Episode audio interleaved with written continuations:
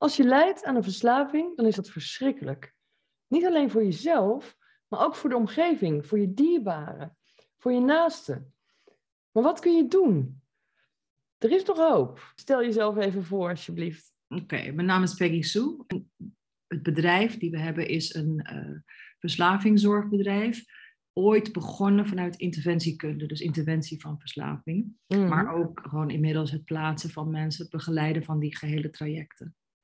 Eigenlijk een heel compleet plaatje. Als ik Ja, het, het is veel. Het is echt, het is eigenlijk van begin tot eind. Dus vanaf het idee van je zou kunnen bellen als ouder, heb ik een probleem of heeft mijn kind een probleem, heeft mijn partner een probleem. Eh, gaat zelf een opleiding doen om in de Hm. verslavingszorg te werken of, of iets dergelijks. Mhm.